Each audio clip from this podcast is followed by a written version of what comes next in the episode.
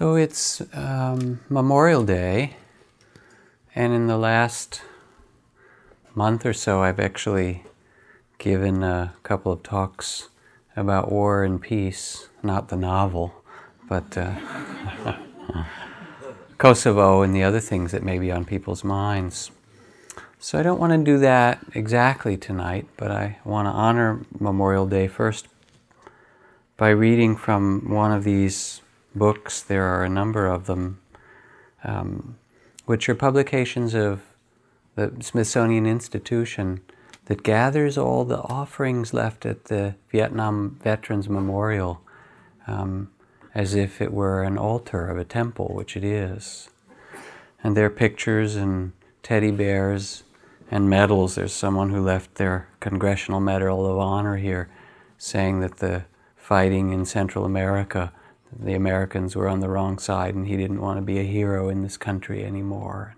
That was some years ago. And all kinds of things. And in this particular one, it's a picture, a colored picture of a Vietnamese soldier and his daughter, who looks to be about six years old, and a handwritten note Dear Sir, for 22 years I have carried your picture in my wallet.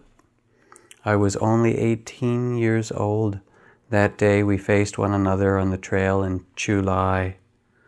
Why you didn't take my life, I'll never know. You stared at me so long, armed with your AK 47, and yet you did not fire. Forgive me for taking your life. I was just trained to do so. So many times over the years, I've stared at your picture and your daughter. Each time my heart and guts burn with the pain of grief, guilt, because I have two daughters myself now. And I perceive you as a brave soldier who was only defending his homeland. Above all else, I can now respect the importance that life held for you. I suppose that is why I'm alive, and here today. It is time for me to continue the life given to me and to release my pain and grief and guilt. Please forgive me. Forgive me, sir.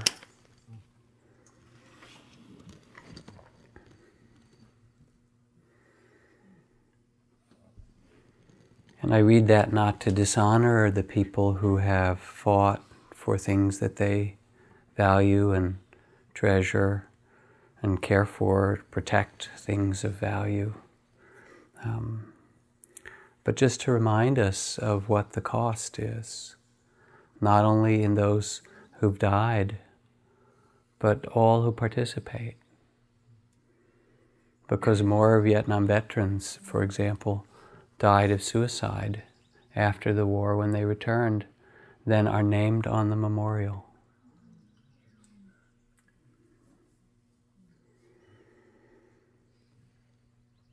Last week, for those who did come here, my teacher from the forests of Malay Peninsula, Ajahn Jamnian, taught. And usually he's kind of ebullient and joyful and teaches uh, um, meditations of different kinds. But he went on a kind of shaggy Buddhist story last week and for two hours told the Buddha's leaving home and search for enlightenment, a kind of ascetic story. And I thought about it tonight as well because um, going into the military, which people have done over the centuries, um, is another form, is a form of initiation for man. And what Ajahn Jamnian spoke about last week was a different form of initiation, which Joseph Campbell called the hero's journey, not just for men, but for women as well. And we live in a culture where not much is offered in the way of initiation, so that young men go out and try to prove themselves with guns on the streets or drugs or cars, you know, um, because there's no way to prove yourself. Um, and there's terrible tragedy when real initiation isn't offered and people try to initiate themselves my daughter's class her eighth grade graduating class from middle school is in a rites of passage program, which includes councils talking about how they're going to change their lives in high school and a long, long hike out to a waterfall in Point Reyes, six hours coming and going, where they all plunged under the water and made um, prayers for how they were going to change their lives. And then next week, um, the eighth graders are going to meet um, near Muir Beach at Slide Ranch and put into the ocean at dusk, um, just uh, as the sun sets, some arrows tied onto them, things they're ready to let go of. And then they're going to do a night hike up Mount Tam in the dark and get to the top at dawn. Make some new prayers and arrows that they offer to the sun that comes for what they plan to do as they become now teenagers in high school. And the work I've done with the young men from the inner cities, especially on retreats, people who've been in gangs and so forth, there's such a desire among young people to be seen and respected and honored and find their place. But it's not just young people, it's everyone. And in all cultures, there is a, a journey that has preoccupied humans since forever, which is to find that which is sacred, holy, timeless, something that takes us beyond the small sense of ourself and the world to something greater, to touch that or connect with that. And although it takes many forms, it's always a movement from the world in which we find ourselves, where we're often lost on automatic pilot, just doing what we were told to do, unconscious, to touch that which is sacred or great or vast, and then to bring it back, to integrate it into our lives. Holy really means whole, not separate or cut off. Wise in all the realms. And if one undertakes a spiritual path in some way, there's meditation to calm and quiet oneself and release a certain amount of stress and become in touch with one's body and one's heart. All very good things. But if one undertakes it in a more important way, I would say, um, then you participate in this great journey of initiation, which is a human one. And this journey has, for the sake of conversation this evening, six stages. The first is a kind of renunciation.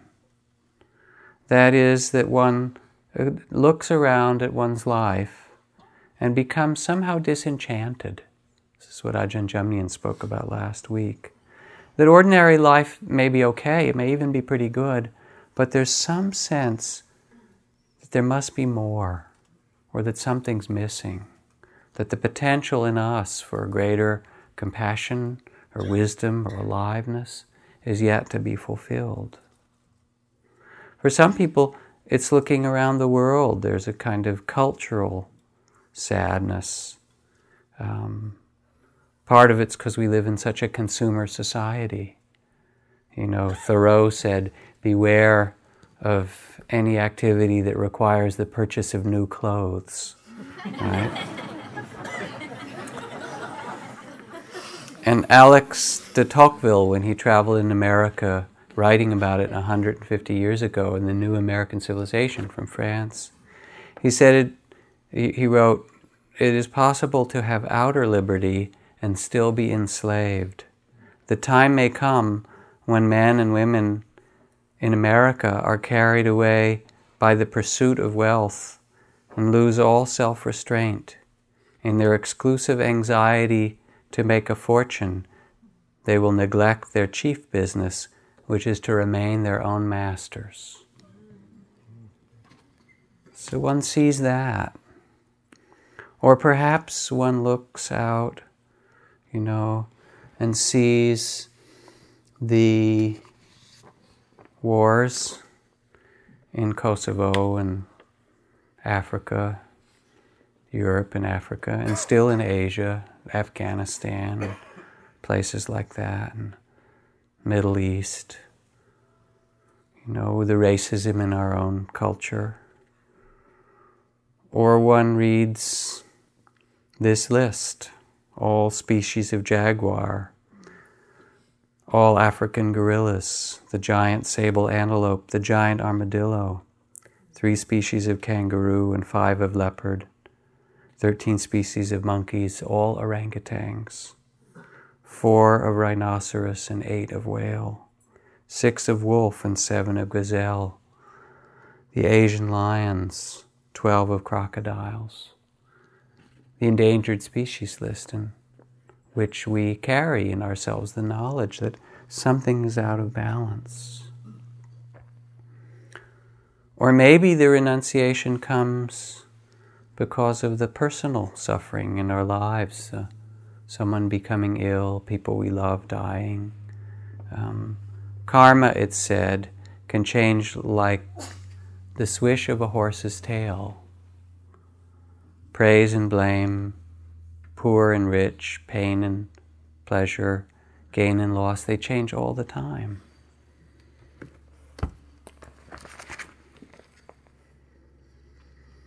One day, when the Sultan was in his palace in Damascus, a beautiful youth who was his favorite boy rushed into his presence.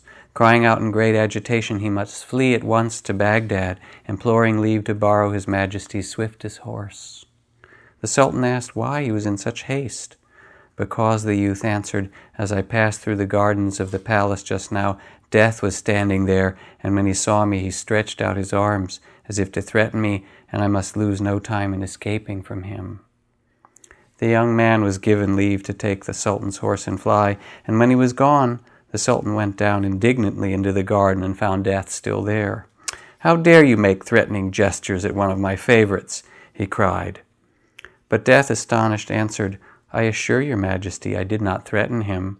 I only threw up my arms in surprise at seeing him here, because I have a tryst with him tonight in Baghdad.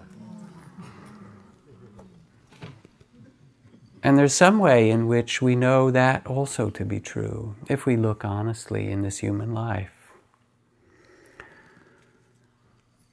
So, in this, because we are at the mercy of change, of death, of great forces around us, and we see things out of balance, there comes a desire to step out of the mainstream, at least inwardly, a sense that there must be some other way, not just running around getting things or doing things, which can have its place, but really listening to what our human place could be on this earth, in the stars and the cosmos. And sometimes it's lonely because it's not always with the people that are around us. Don Jose Rios, who was an old Huichol Indian shaman from the mountains of Mexico. Um, I sat in his peyote circles some years ago. When he came the first time to America, he was 103. He said, I've practiced my apprenticeship for 84 years. Many times have I gone to the mountains alone. Yes, I've endured much suffering in my life. Yet to hear the voices of the gods, you must do this, for it is not I who can teach you the ways of the gods. The gods are heard only alone, only in silence. I had the opportunity to have dinner and spend some time with Carlos Castaneda a couple of years ago um, before he died.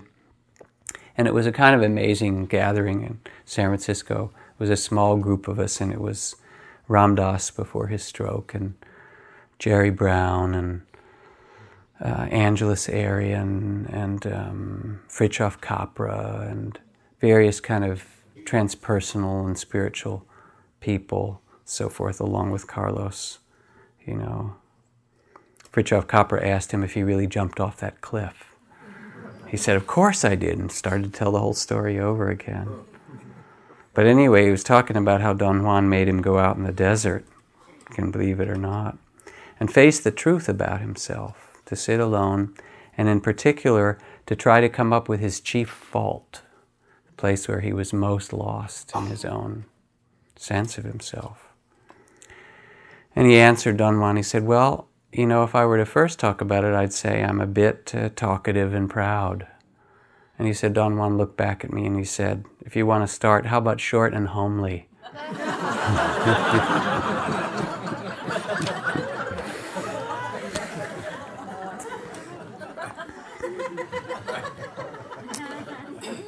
so the first stage is really looking at our life and sensing that there's some other way to live in this world, some other possibility. And the second is really looking for the truth. It's called a sacred question. And each of us will find our own sacred question.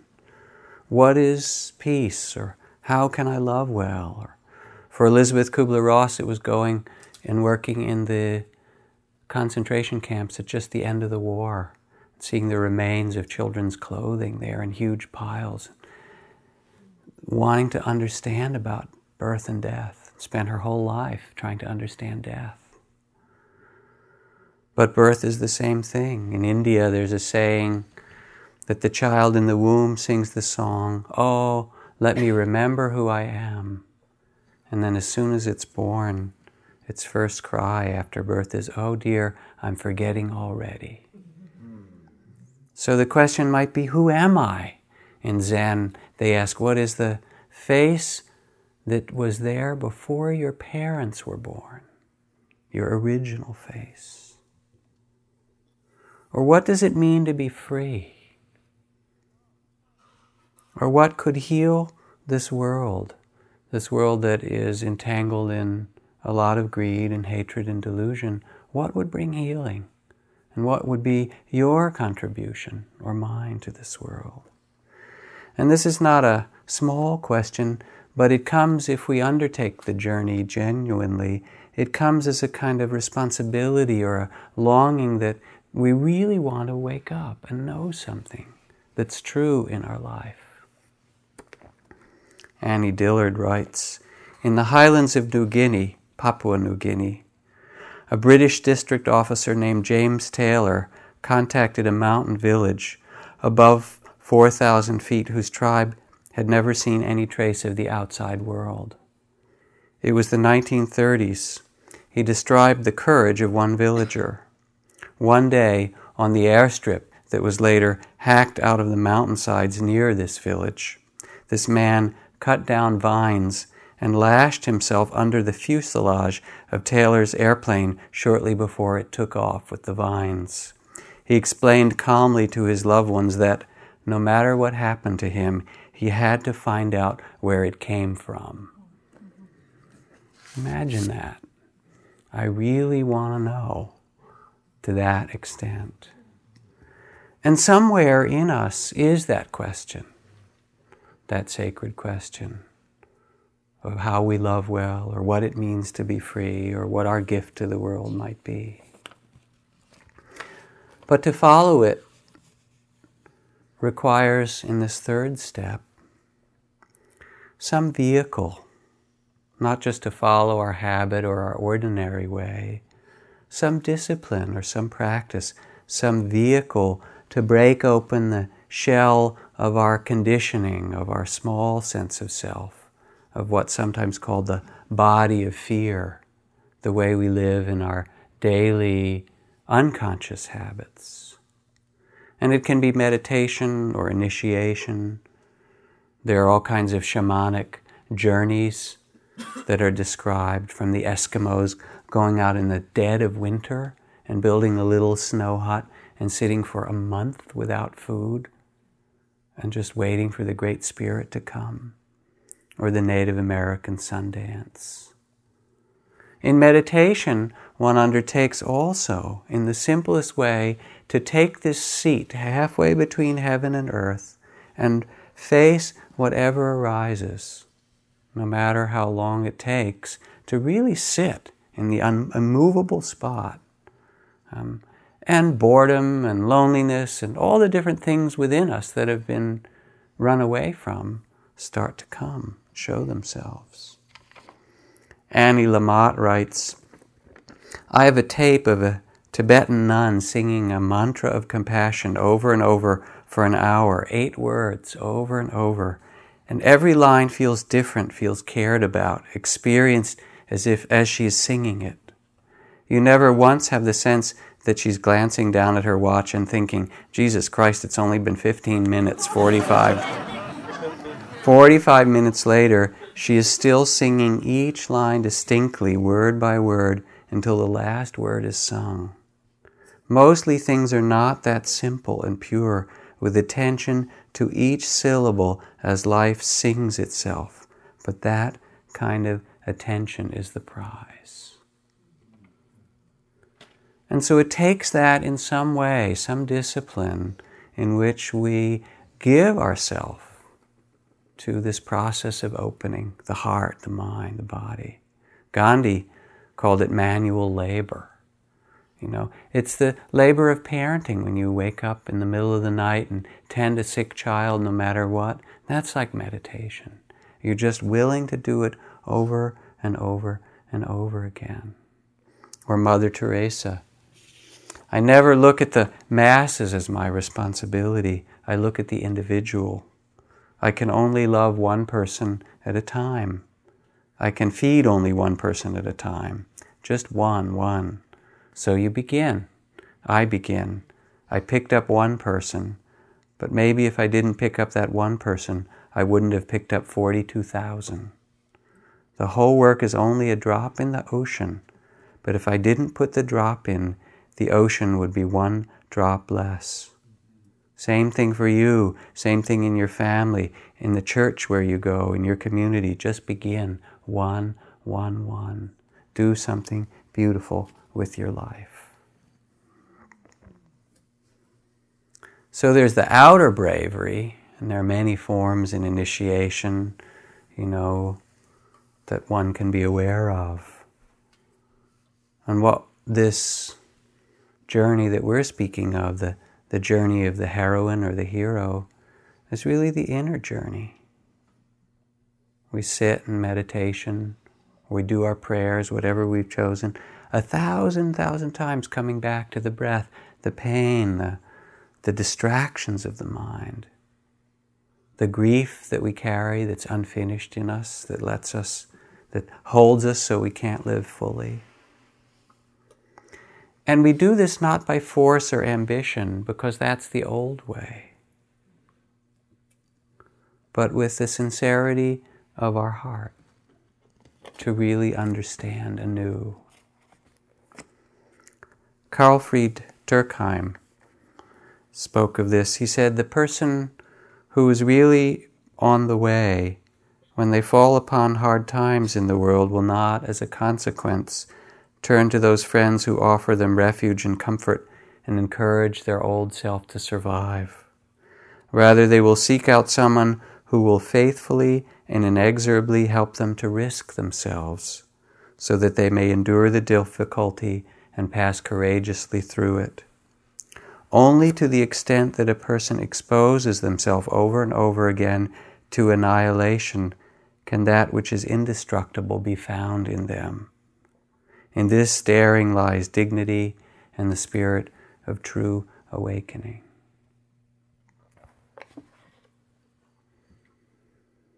So it means in the practice that we've undertaken here a willingness to meet our life over and over with presence, a kind of full and open awareness, and with the greatness of heart to meet the suffering of the world with soul force, as Martin Luther King said. Overcome any bitterness because you are not up to the magnitude of pain that was entrusted to you, say the Sufis. Like the mother of the world, each is a part of our her heart, and therefore each of us is endowed with a certain measure of cosmic pain. You are sharing in the totality of that pain and called upon to meet it in joy and compassion instead of self pity.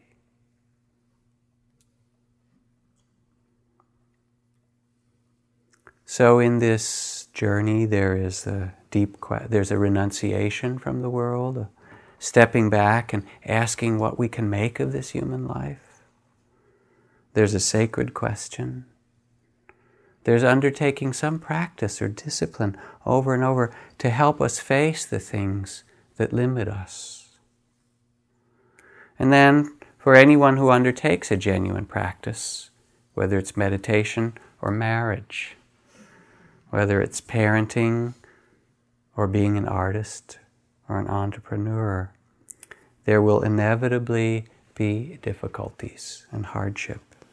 And this is the next step facing the hardship or difficulties. Go ahead, light your candles, burn your incense, ring your bells, and call out to the gods. But watch out, because the gods will come, and they will put you on their anvil and fire up the forge and beat you and beat you until they turn brass into pure gold. That's from the Hindu tradition. Ajahn Jamnian, my teacher last week, spoke about it as Mara, which is the uh, Indian personification. Mara is the god who represents temptation, aggression, um, the shadow, um, evil, all of those sorts of things. And Mara is actually kind of amazing because Mara doesn't just come to the Buddha sitting under the Bodhi tree in that great myth. The minute you sit down at Spirit Rock and close your eyes, Mara says, Oh, good, and appears. It's quite fantastic. And Mara comes as sleepiness and boredom and doubt, I can't do it, and distraction. And Mara comes as temptation. Oh, you know, if only. If only it were a little warmer in here, it's too cool. If only it were a little cooler. You know, it's gotten too stuffy. I could meditate. If only I had a cappuccino before I sat. I could really do it right. You know, if only I had more money, I could go on retreat and then I'd get enlightened. For Mara, this moment is never right. It's something, you need something else. Or Mara comes as fear and judgment. You sit and you're doing it wrong, or you're afraid, or you can't face it, or aversion. And you sit and it comes in every kind of storm or subtle temptations of all different kinds. This is Kabir. He writes, Kabir is a great Indian poet and mystic. He writes, Friend, please tell me what I can do about this world I hold to and keep spinning out. I gave up my sewn clothes and wore a robe, but I noticed one day how well woven was the cloth. So I bought some burlap but I still throw it elegantly over my left shoulder. I pulled back my sexual longings, and now I discover that I'm angry a lot. I gave up rage, and now I notice that I'm greedy all day. I worked hard at dissolving the greed, and now I'm proud of myself.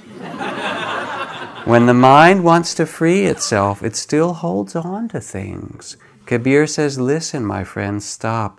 There are very few that find the path, yet it is right here in front of us. So, this is Mara coming in every form. The fears that we haven't faced, the longings within us, the unfinished business of our past. We sit under our tree of enlightenment, and all the things that catch us up in this world will come. And what we're asked to do is to sit like the eye of the storm in the center of it. Rachel Remen writes that in bullfighting, there's a place in the bull ring where the bull feels safe. If he can reach this place, he stops running and can gather his full strength. He's no longer afraid. From the point of view of the matador, he becomes dangerous. This place in the Bull ring is different for each bull, and it's the job of the matador to be sure that the bull does not have time to occupy this place of wholeness. This safe place is called the querencia. I suppose for human beings, the querencia is also there to be found in meditation. When a person finds this center in full view of the matador or Mara, they are calm and steady and wise They've gathered their strength around them. Their eyes are open, and the stillness is more secure than any hiding place. So, this is the task to find that center in us that can see joy and sorrow and longing and letting go, agitation and peace. All of these things rise and fall like waves of the ocean and rest with compassion in the midst of them. The equilibrium of a shaman. You know, Ramakrishna, who was a great Indian sage of the last century and a kind of bhakti devotional master who would go into trances and chant the name of the goddess for a year at a time. He was sitting by the banks of the Ganges River. And we have some pictures of Ramakrishna, so he was kind of in photography, historical time. He was sitting by the banks of the Ganges River and he'd been praying for um, a sign from the Divine Mother, the great goddess who creates all things. That was, that was what he worshiped. Um, to show herself to him so that he would know that his prayers were really connecting properly. He prayed for a vision of the Great Mother, the Divine Mother. And as he sat in his meditations and chanting day after day, all of a sudden the waters of the Ganges rivers parted, and out of the waters rose this huge body of a naked woman with long, streaming dark hair and water pouring out of it, and great big dark eyes, who looked right at Ramakrishna and spread her legs and out of her body began to give birth to the world plants and trees and animals and humans, looking right at him. And then she reached down and picked up a baby and put it in her mouth and started to chew on it. And the blood ran down her, her lips and uh, down her breast. And she continued to look at him. And then as she looked at him, she sank beneath the waves. And that was his vision. So Mara comes to the Buddha and to each of us in our own way. Um, the truth of life will come, which includes old age and illness and death and warfare and endangered species, and also includes love and um, unspeakable creativity and beauty and, and uh, um, the kind of moments in nature or the creative moments of music or art that crack your heart open. And what's asked is to bring an awareness that allows all of this, to not put a single thing out of our heart. As we sit, to see our own fear and loneliness and wounds and grief, and see the sorrows of the world, the suffering, the racism, and find this capacity, this new way to touch life. Chogyam Trungpa Rinpoche, the Tibetan Lama, says, When you awaken your heart, you find to your surprise that your heart is empty. You find that you look into space. What are you who are you? What is this awakened heart? If you really look, you won't find anything solid. If you search for the awakened heart, put your hand through your rib cage and feel for it. There's nothing there but tenderness. You feel sore and soft, and if you open your eyes to the rest of the world, you may feel a tremendous sadness. This sadness doesn't come from being mistreated. You don't feel sad because someone has insulted you or because you feel impoverished. Rather, this experience of sadness is unconditioned. It occurs because your heart is completely open, exposed. It is like pure raw meat. Even if a mosquito lands on it, you feel so touched. And yet, it is this tender heart of the spiritual warrior, and only this, that has the power to heal the world. In Tibet, one of the ways of practice is to pray for difficulties and hardship. May I be granted appropriate sufferings so that my heart opens fully with compassion and I awaken on this path. Imagine asking for it. And in this practice of awareness that we have joined in here for this evening or longer as those who have, there comes an alchemical transformation where Mara is transformed like lead into gold. Thomas Merton put it this way he said, True prayer and love are learned in the hour when prayer becomes impossible and the heart has turned to stone.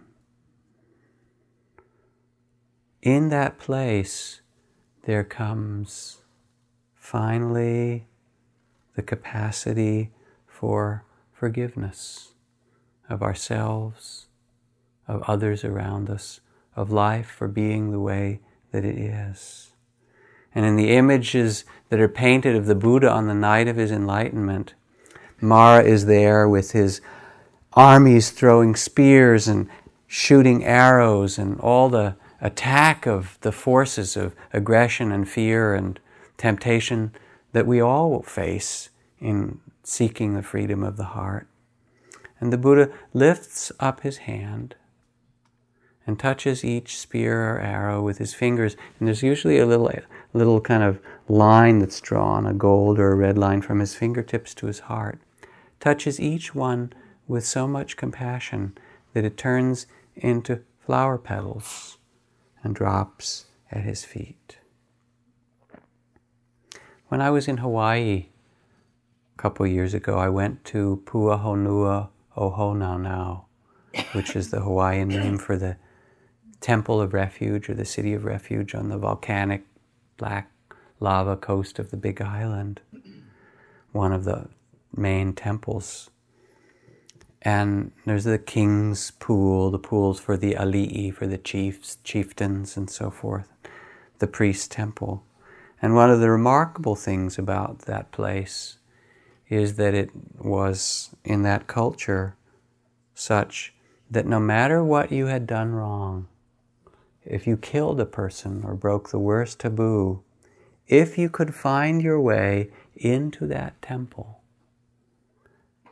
if you could get there, you would be taken in by the priests and forgiven and given your life back. And I began to wonder as I was in there, does this place still work? You know, can we still do it? And what would it be like to build temples of forgiveness instead of more prisons than schools? This is the last lesson, says Don Juan or Don Genaro. Only the love of this splendorous life can give freedom to a warrior spirit. And this freedom is joy, efficiency, and abandon in the face of any odds. This is the last lesson, the transforming power of our own love and awareness. It is always left for the very last moment for the moment of ultimate solitude when a person faces their death and aloneness. Only then does it make sense.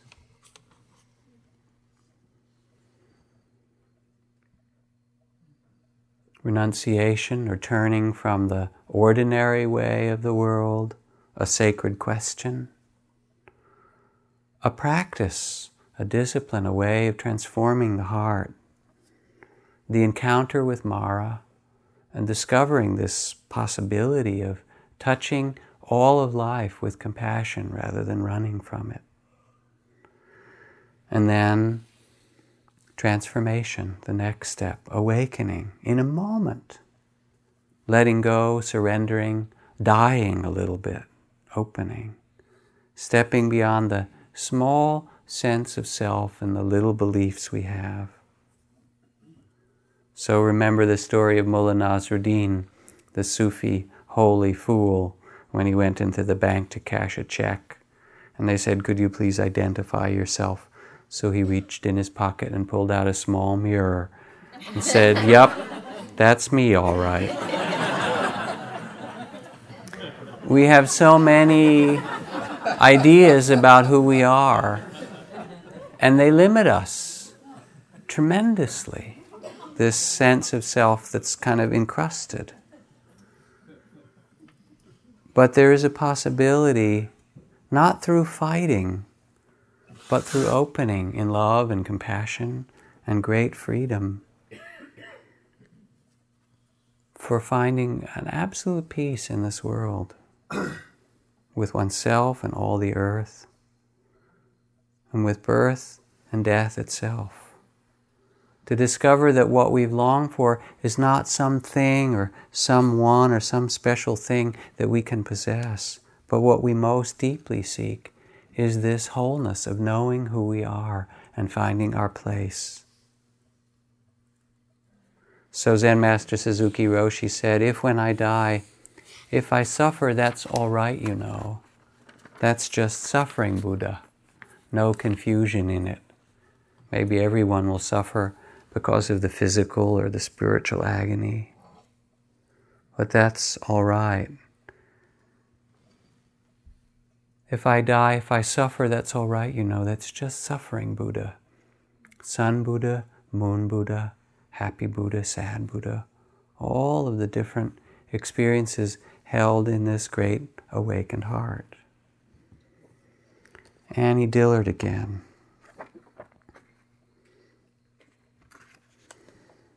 She writes, There were no formerly heroic times, and there was no formerly pure generation better than our own. There is no less holiness at this time than there was the day the Red Sea parted, or that day in the thirtieth year in the fourth moon on the fifth day of the month, as Ezekiel was a captive by the river Chebar when the heavens opened and he saw visions of God. There is no less enlightenment under the tree by your street than there was under the Buddha's Bodhi tree. There is no less might in heaven or on earth than there was on the day that Jesus said, Maid, arise to the centurion's daughter, or the day Peter walked on water, or the night Muhammad flew to heaven on a horse. In any instant, the sacred may wipe you with its finger. In any instant, the bush may flame, your feet may rise. You may see the souls hanging in the airs about you. In an instant, you may avail yourself of the power to love your enemies to accept failure, slander, or the grief of loss, to endure torture. Purity's time is always now. Purity is no social phenomena, a cultural thing whose time we've missed, whose generations are dead so we can only buy shaker furniture. Each and every day the divine voice issues from the desert, says the Talmud, of eternal fulfillment if it is not seen in the present it cannot be seen at all. And so there comes an awakening, and maybe many, many times it's come to you already in some way or other a sense of the eternal, a sense of that which is timeless, which isn't your thoughts and fears and small sense of self, but of resting in that which is holy and true. And from this place, one is no longer a seeker, but one who is at rest. And wherever this is discovered, becomes a great temple. And no matter where you are, that becomes the place for you. There comes a sense of the perfection of life, even with its sorrows, and your need to respond to them is included in that perfection. When we have awakened to real freedom of heart, to that which is timeless, that's always here, the reality of the present, and when we have touched our fear and sorrow and aloneness and death and emptiness, when we've allowed fully our joy and hopes and rapture in life, there comes a kind of fearlessness that is, in the, that is the invitation of this journey of wholeness. And from that, we are naturally drawn back to the world, to integration, to return. In the beginning, mountains are mountains and rivers are rivers. In the middle of the journey, mountains are no longer mountains, and rivers are no longer rivers. And in the end of the journey, again, mountains are mountains, and rivers are rivers. But because we've touched the realm of death and birth, of grief and emptiness and fullness, all of those things, we become a sage, a wise woman, a healer, a bodhisattva, as one who's journeyed through the earth and seen the things of this world and can rest in their midst with compassion.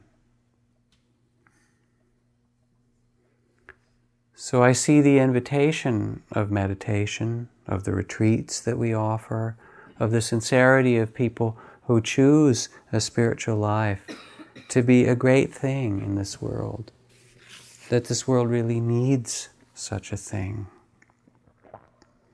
Scientists see more quickly than anyone else that there's no technological fix to this world, no magic bullet, not the internet or computers that can save us from population explosion, deforestation, climate disruption, poison by pollution, continuing warfare, and extinction of plant and animal species. We are going to have to want different things, seek different pleasures, pursue different goals than those that have been driving us and our consumer economy. And when one finds this wholeness, then life begins to change like the rudder of a great ocean liner turning. The whole course of one's life changes. And what brings you happiness changes. The happiness is really out of the heart. Because in the end, the questions that we ask, if you're with someone when they're dying, consciously are so simple. Did I love well? The people around me, the earth that I was born into? Did I live fully? And maybe in the end, did I learn to let go? Because if not, you have what's called a crash course. At the end of the Zen ox herding pictures, it's finding the sacred ox in the forest and then taming the ox and eventually disappearing oneness in the forest. And the last picture is this monk walking out of the forest with a big grin on his face and his staff. He says, I go to the marketplace with my wine bottle and return home with my staff, and I visit the shops in the market, and all whom I look upon become enlightened. And it's this heart that sees the Buddha in every being the Buddha is not just here or someplace in India, but sees that Buddha nature in the eyes of every being that we meet. Just as if, said the Buddha 2,500 years ago, one who was faring through the forest, through the great woods, should see an ancient path, an ancient road traversed by people of former days. Even so, have I, O monks, seen an ancient path, an ancient road traversed by the rightly enlightened ones of former times.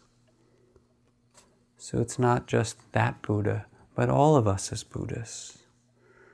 And in fact, one of my favorite sayings at the end of several of the Buddhist texts, the Buddha says that if human beings practice wisely or rightly, the earth will not be free of enlightened beings. If we pay attention and look deeply, we too can awaken, and the earth will not be free of awakened beings. So let's sit for a moment.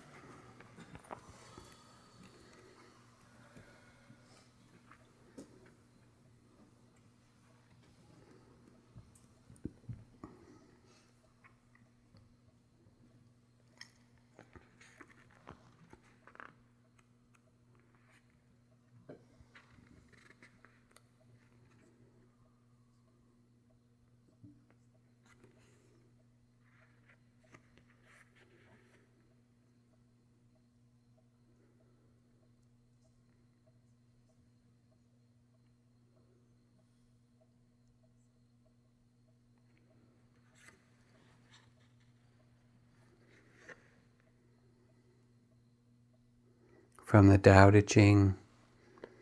If you don't realize the source, you stumble in confusion and sorrow. When you realize where you come from, you naturally become tolerant, disinterested, amused, kind hearted as a grandmother, dignified as a king. Immersed in the wonder of the Tao, you can deal with whatever life brings you, and even when death comes, you are ready.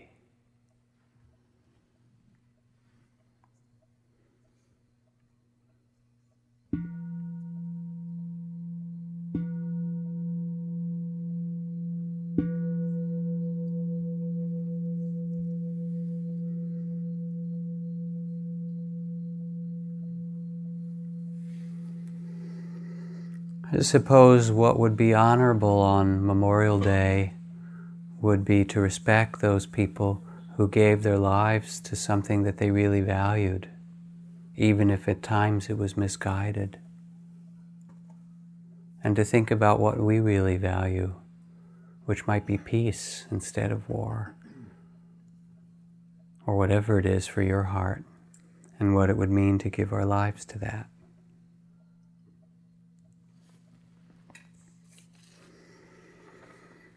A couple of more um, brief announcements.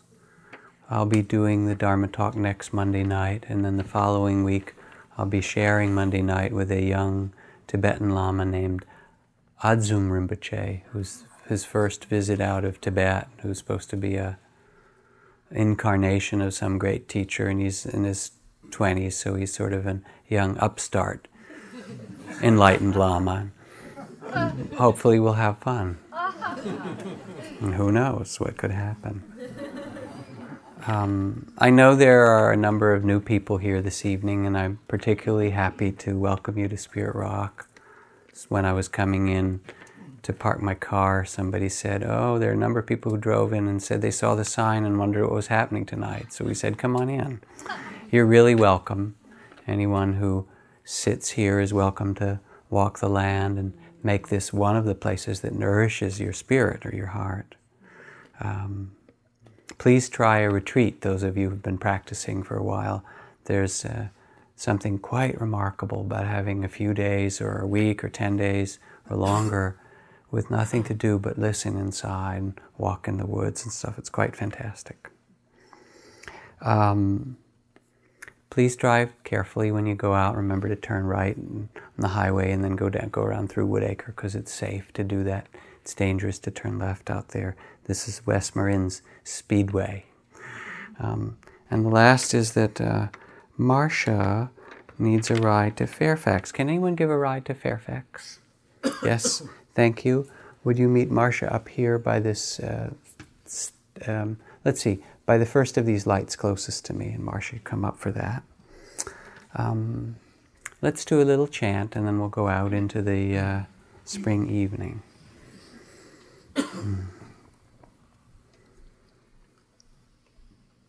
the chant is uh, Sanskrit, and it goes Om, Mani, Padme, Hum. Om means the universal sound, it's the sound of the oceans.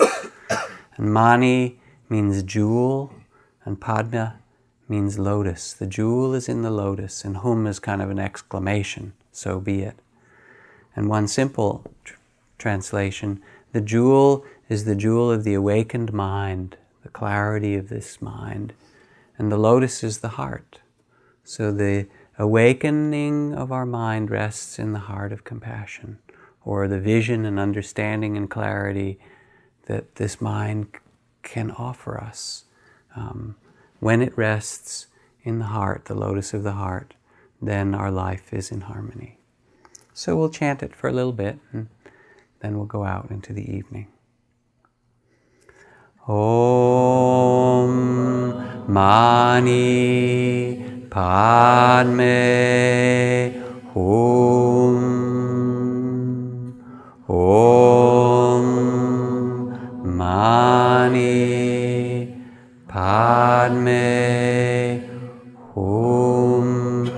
as you chant, you can feel yourself, if you wish, offering it as a prayer or blessing for people in difficulty, for people who are fighting on any side of a conflict, for people who are in danger, for those you love.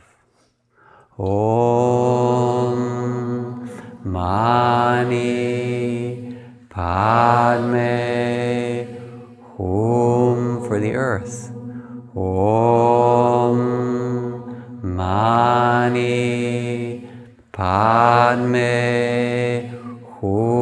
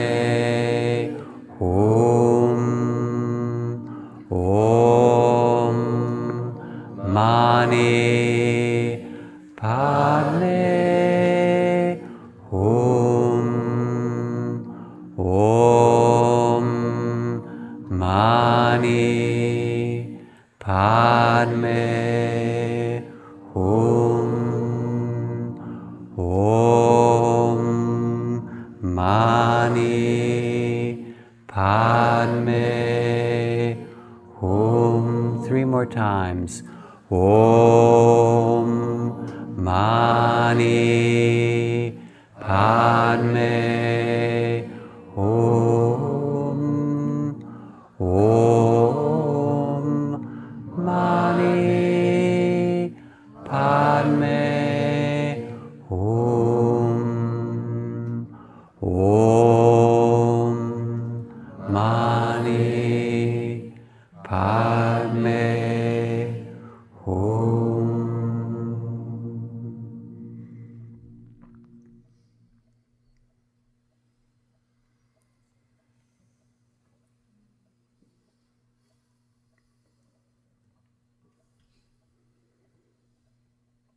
May you take time to really listen to your heart, find your deepest values, freedom, compassion, and live your life every day from that inspiration. Thank you. Good night.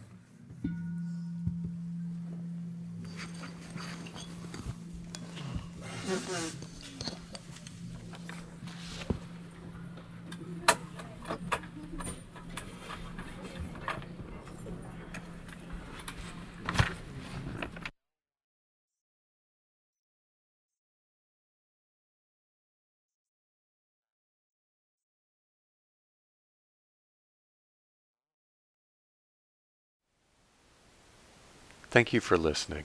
To learn how you can support the teachers and Dharma Seed, please visit dharmaseed.org slash donate.